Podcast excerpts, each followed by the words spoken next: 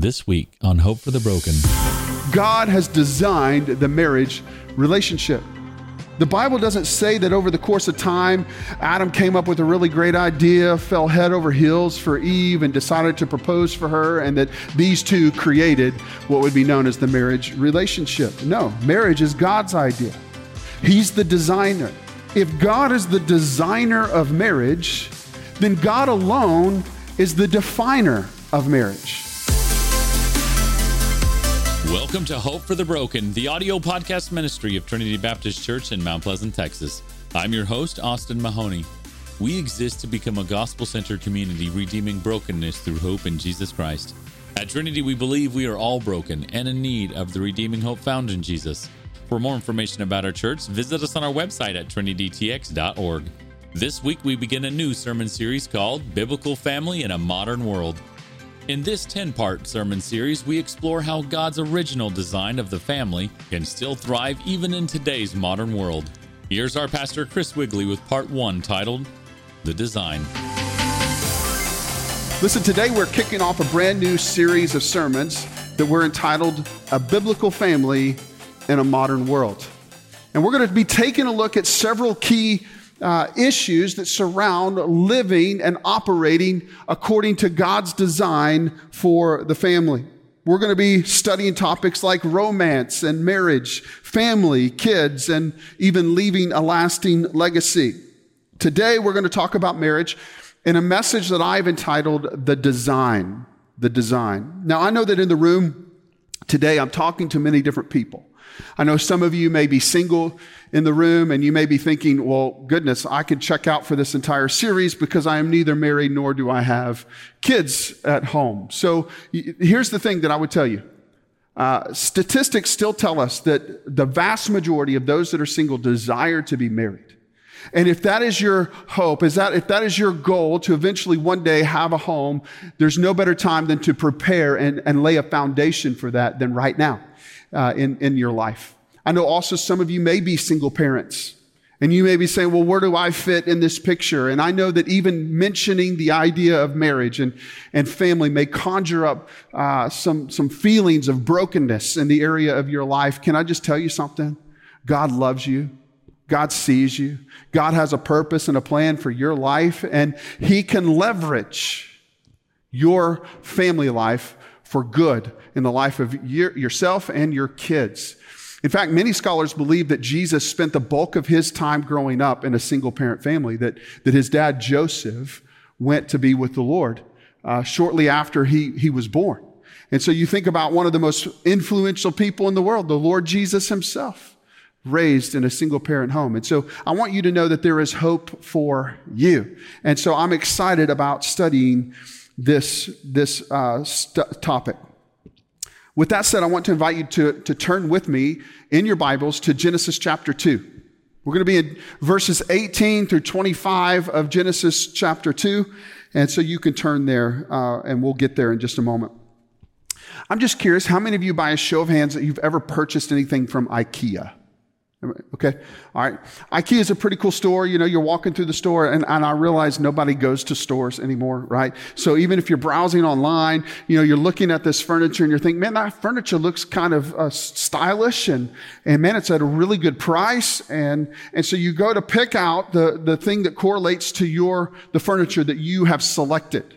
And you realize that it's a box.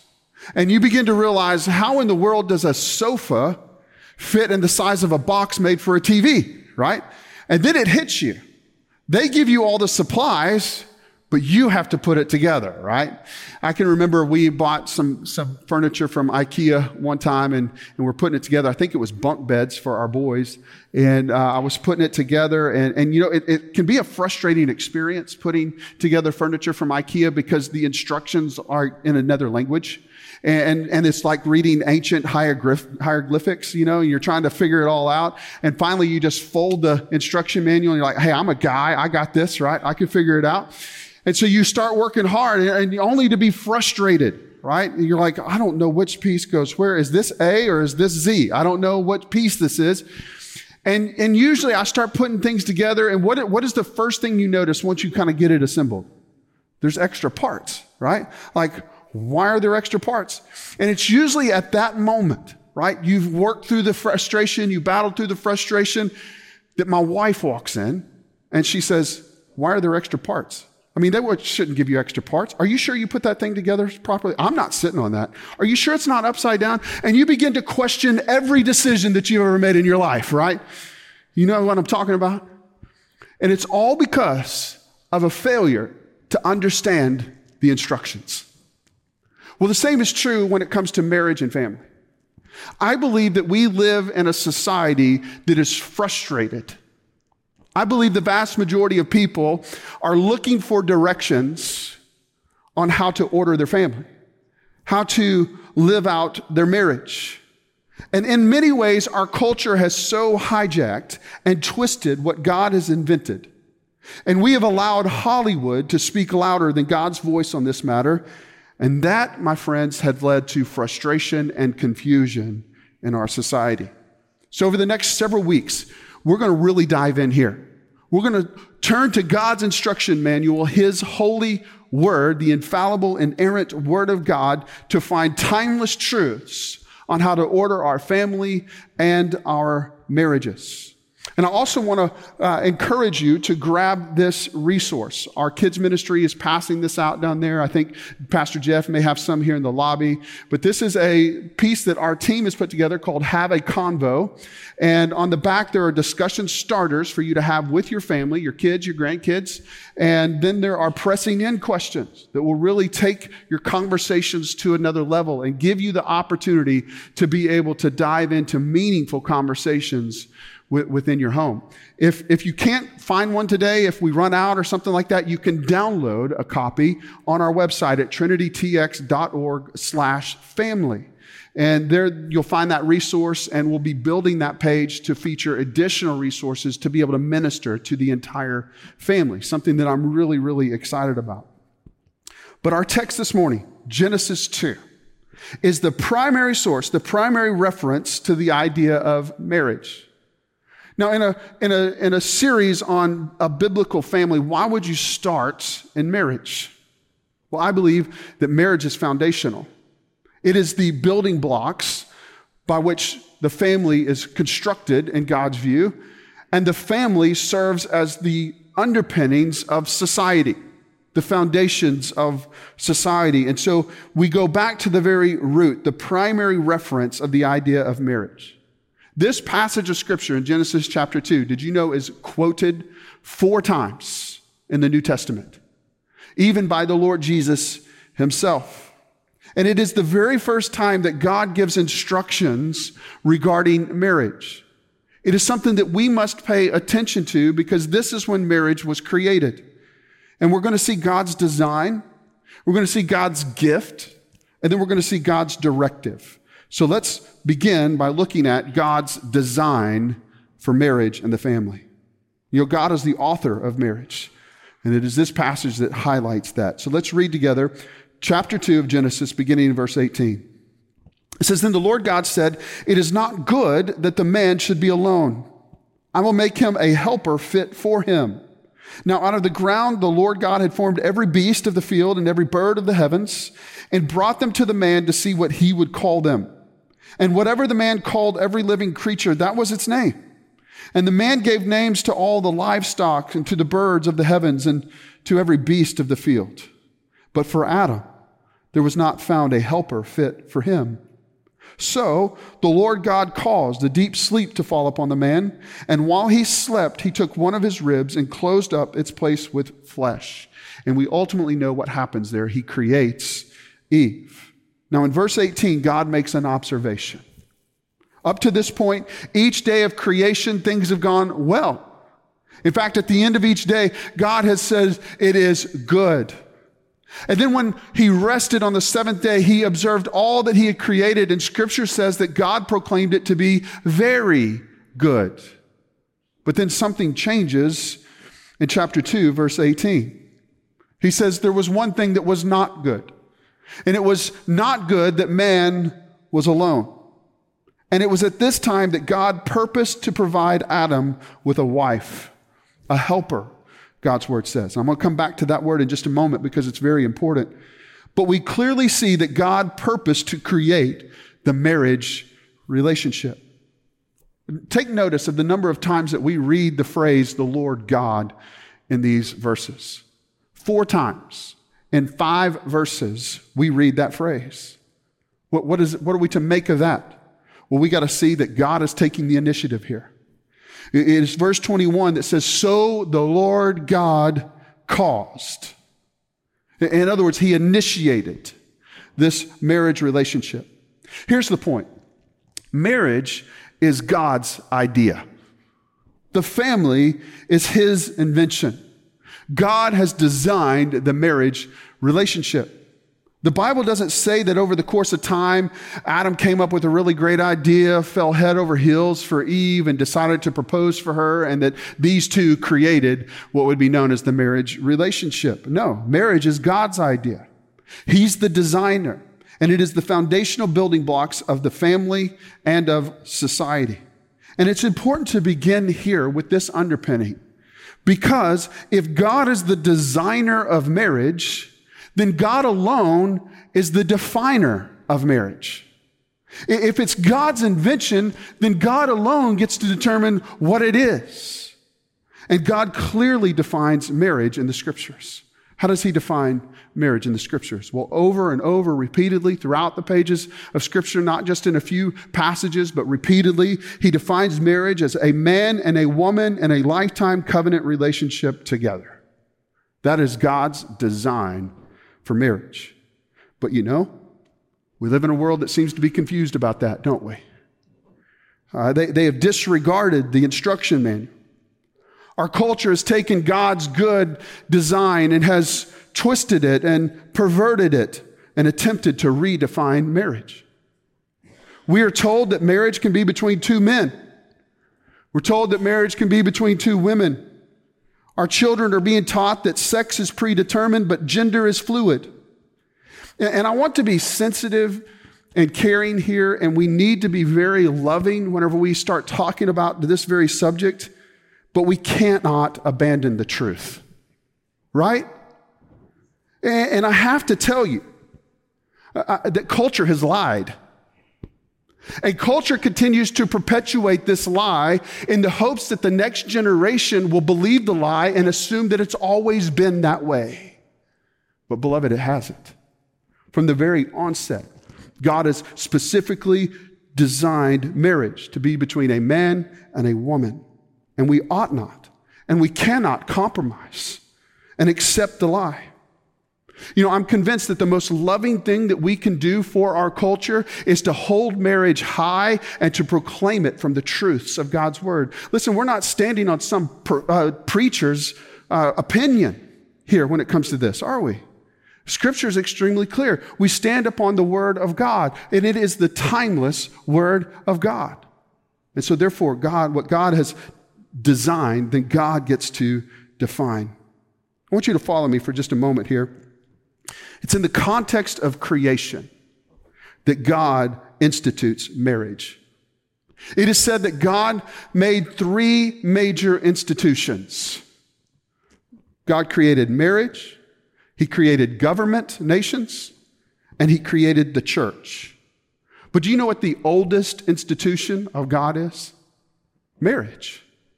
Long before the church, long before nations, when Adam and Eve were simply in the Garden of Eden, God instituted marriage. It is the most sacred and the oldest institution given by God Himself. And for one to suppose that they can begin to redefine marriage with the fact that it's interwoven into creation is to suppose to be God Himself.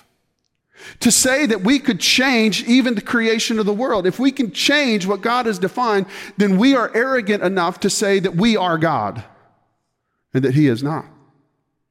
Beloved, that simply isn't the case. None of us can do that.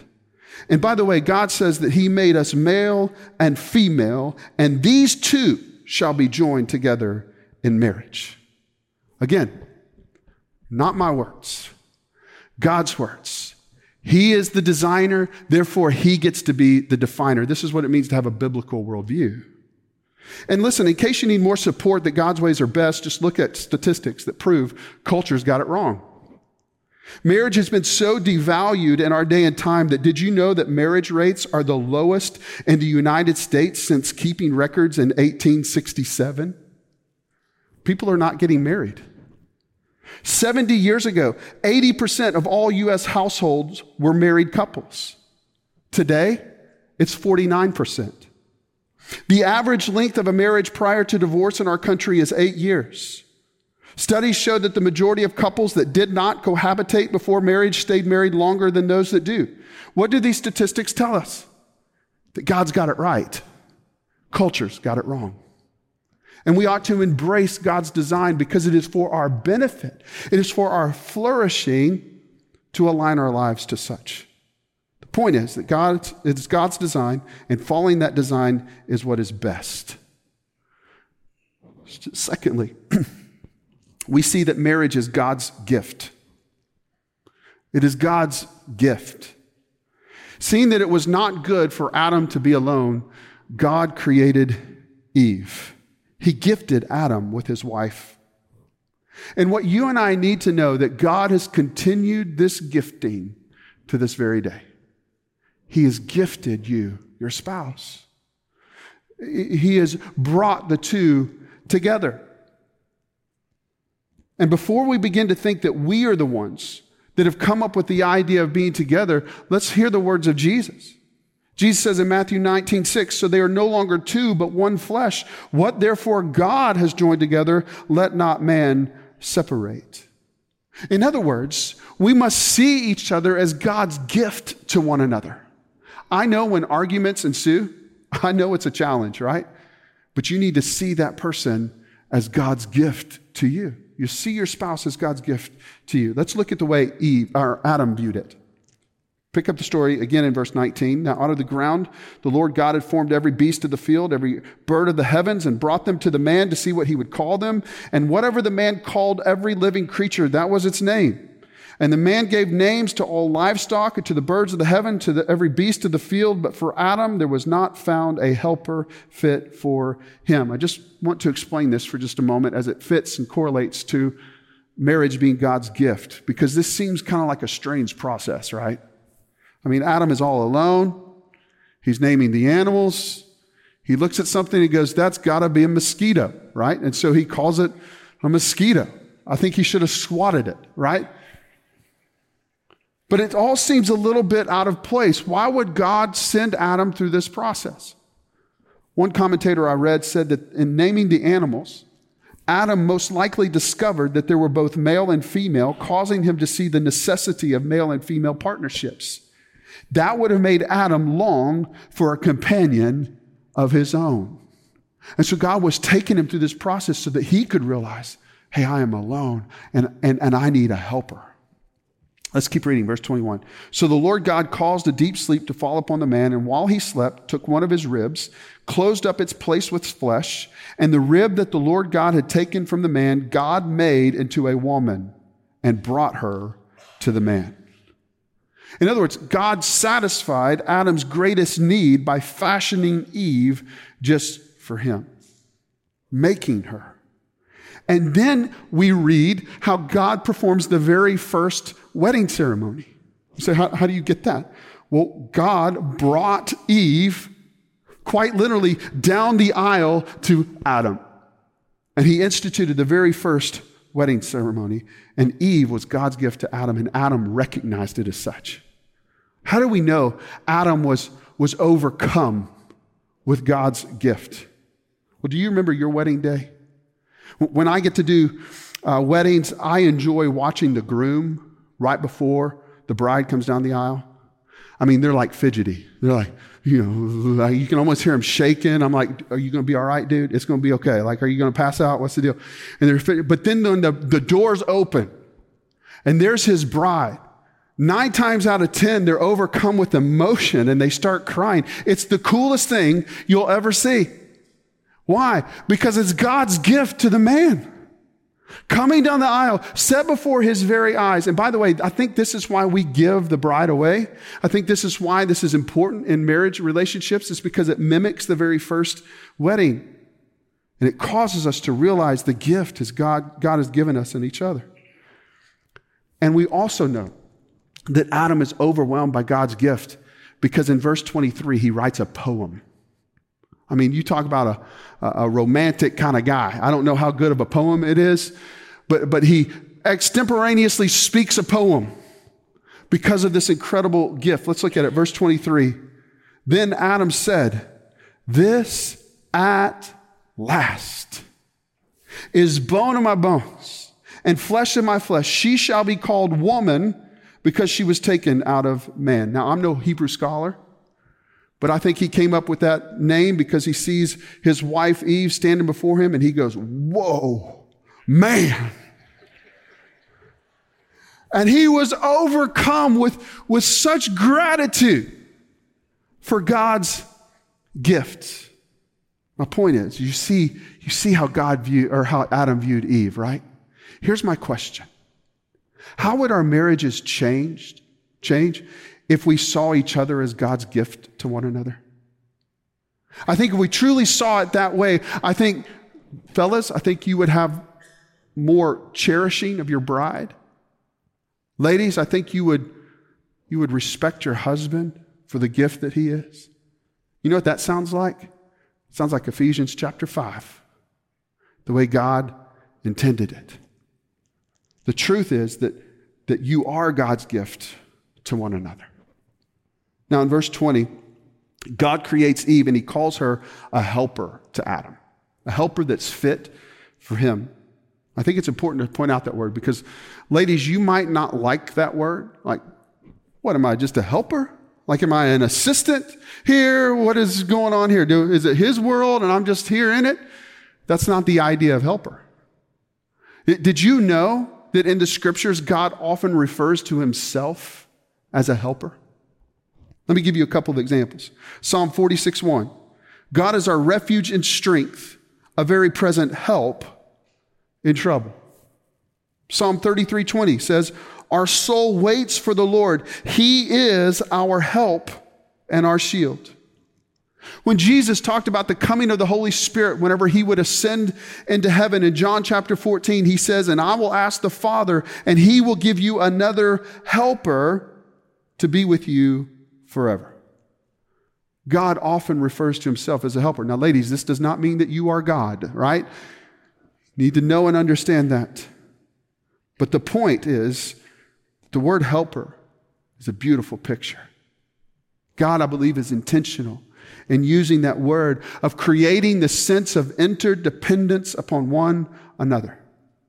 You know, I've heard it said that God took Adam's rib from his side, not, not from his feet, that he should lord over her, and not from his head, that she should reign over him, but the two shall be interdependent upon one another, mutually submitting to the Lord Jesus Christ. This is the beautiful design that God has created and the gift that He has created us. So we've looked at God's design, we looked at His gift. Now let's look at God's directive. God's directive. In this passage, God turns practical for just a moment. He, he gives, uh, in verses 24 and 25, a directive on what makes marriage work. Let's look at it together. Verse 24. Therefore, a man shall leave his father and his mother and hold fast to his wife, and they shall become one flesh. And the man and his wife were both naked and were not ashamed.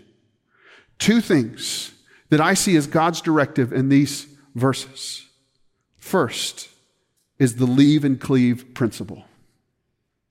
God says that for this reason, for what reason? For the reason of a union of marriage, a man shall leave his father and mother and hold fast to, that's cleave to, cling to, his wife. Now, this is extremely important. Same is true on the other side. A woman, I believe, is to leave her father and mother and be united, cling to her husband. It's a leaving, cleaving principle. For a healthy marriage to be established, listen, there has to be a change in previous relationships. That goes for relationships with mom and dad. And it also goes for relationships with friends. Now, a leaving your father and mother does not mean abandoning your father and mother. That's not the word he uses here. He uses leave and, and cleave. And, and I'm convinced that one of the greatest threats to marriage in our day is failure to leave and cleave. We stay connected to other friends, and we depend upon them more than we depend upon our spouse. We stay connected to parents. I've seen that happen in such a way that we no longer connect with our spouse. It's God's design that, that we leave and we cleave. It doesn't mean abandon, but it does mean change in relationship. You are to leave your parents emotionally, spiritually, financially, and physically. And the reason why you do that is so that you can establish a new home. And by doing this, there's a shift in dependence upon your parents to dependence upon one another. Let's talk practically here for just a moment. How do you do this? And, and, by the way, did you know what one of the greatest causes of conflict in a marriage is? Dealing with in laws. I mean, that's a real issue, right? I mean, you got the whole issue of what they would do that we're not doing, right? Then you got the issue of holidays. What are we going to do? Oh man, we're going to make somebody mad, and you know all this kind of stuff. There's it's a giant stressor. I think that's another reason. Leave and cleave to one another. But here's how you do this. It requires boundaries. Establishing healthy boundaries. And those boundaries are to be upheld by the parents and friends and the married couple. And these clear boundaries will produce a cleaving to one another. Let me share with you how this happened in, in our life. When Kathy and I got married, we had a great, we had both enjoyed great relationships with our parents. I mean, our parents to this day have been extremely helpful uh, to us and have been a source of encouragement to us. And we had great relationships with our parents when we got married. But I'm also grateful for in laws and for parents who understand the need to leave and cleave. And when you have in laws and parents that do that, that's a, that's a powerful thing because it establishes a new home. For example, let me give you an example how this played out in our marriage. Did you know, fellas, that the toilet paper roll is not designed to be a shelf, right? Like I learned that the hard way, right? No, you got to take the time. Don't save time and just put it on the roll. No, you got to take the roller off. You got to put the roller in the deal. You, I learned this because it drove Kathy up a wall. And I remember one time she called her mother and she started in on it. Can you believe what Chris does? And he throws his dirty underwear in the floor. And you know what? You know what uh, my mother in law said? said, Kathy, it sounds like you need to have a conversation with your husband, not with me. What did that do? It honored a boundary. It pushed us back to one another so that we could figure it out, so that we could establish our home, so that we could work together on that. That's, that's powerful. And, and you know, that was a small thing in, in, in, the scope of things. And we've had much bigger things that Kathy and I have had to walk through. But that was a leaving and cleaving moment. It demonstrated a change in relationship, a change in dependence. Boundaries are a great thing. Husbands need to talk to his parents about boundaries, and wives need to talk to her parents and friends about boundaries. And word to the wise, married couples Surround yourself with people that will point you back to your spouse. You know, we live in a in a world that has so devalued marriage that they're willing to join in on the pity party and, and tell you what you ought to do. When what you ought to do is sit down with your spouse. You need friends that are going to speak that truth into your life. You need to get back together. You need to get on the, the same page. You need to figure it out. Another thing that was huge for us is six months into our marriage, I graduated from seminary and uh, I became student minister at First Baptist Church in Littlefield, Texas. Yeah, the reason why you've never heard of that is because it's in the middle of a cotton field in the middle of nowhere, northwest of Lubbock, 35 miles. That's, by the way, where I learned the definition of a country mile. It's just different there, right? And we were eight hours from our parents, and we were all alone. It was there in Littlefield that we became parents. Carson arrived a year and a half after our marriage.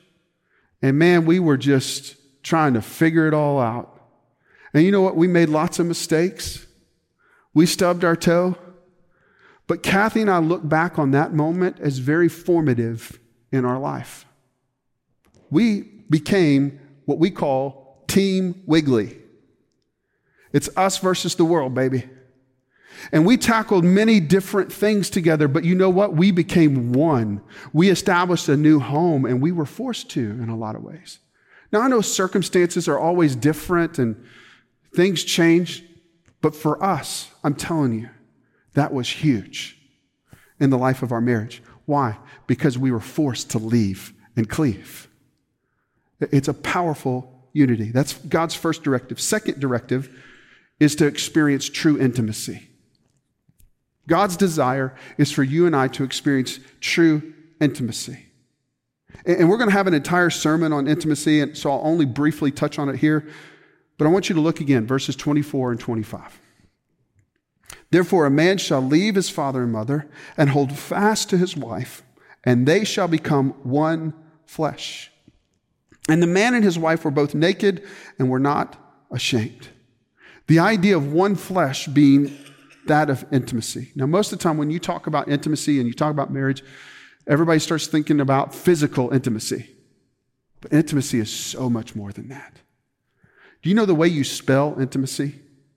The real way you spell intimacy is into me you see. Into me you see. It's the idea of being truly known and truly loved. Now, notice that God's directive is to become one flesh. I find that interesting. That word become is extremely important. It is that very word that means that this isn't an all of a sudden deal. This is a time with intentionality development. And the idea of nakedness here is far more than nudity. It's the idea of being totally open and completely exposed, vulnerable with one another. Listen, God has created and designed the marriage relationship. And because He is the designer, He is the definer of it. And truth be told, if we will operate according to His design, I believe you'll experience happiness in your marriage and happiness in your family. Doesn't mean life will be perfect because there's no such thing. But I do believe it will mean that you'll be happy. Marriage is a gift from God. And we should praise him for his marvelous gift. And God's directive lays the foundation to build a great relationship where we leave and cleave and are truly known and truly loved. God's design, the best design. And we order our lives around his design. You're listening to Trinity Baptist Church's Hope for the Broken podcast. If you would like to learn more about this ministry, visit us online at trinitytx.org. That's trinitytx.org. Here's Pastor Chris to wrap up our time together. Thanks for listening today. I'm so glad that you found this podcast. It is our prayer that you are encouraged and challenged by today's message. It is our goal at Trinity to lead everyone into a personal relationship with the Lord Jesus Christ. If you have questions about what it means to trust Jesus as the Lord of your life, we would love to connect with you please feel free to give us a call at 903 572 1959 or email us at info at trinitytx.org. If you are ever in the East Texas area, we invite you to join us for worship on Sundays at 9:30 or 11 a.m. Thanks so much for listening today. God bless you. We pray that you have experienced hope today.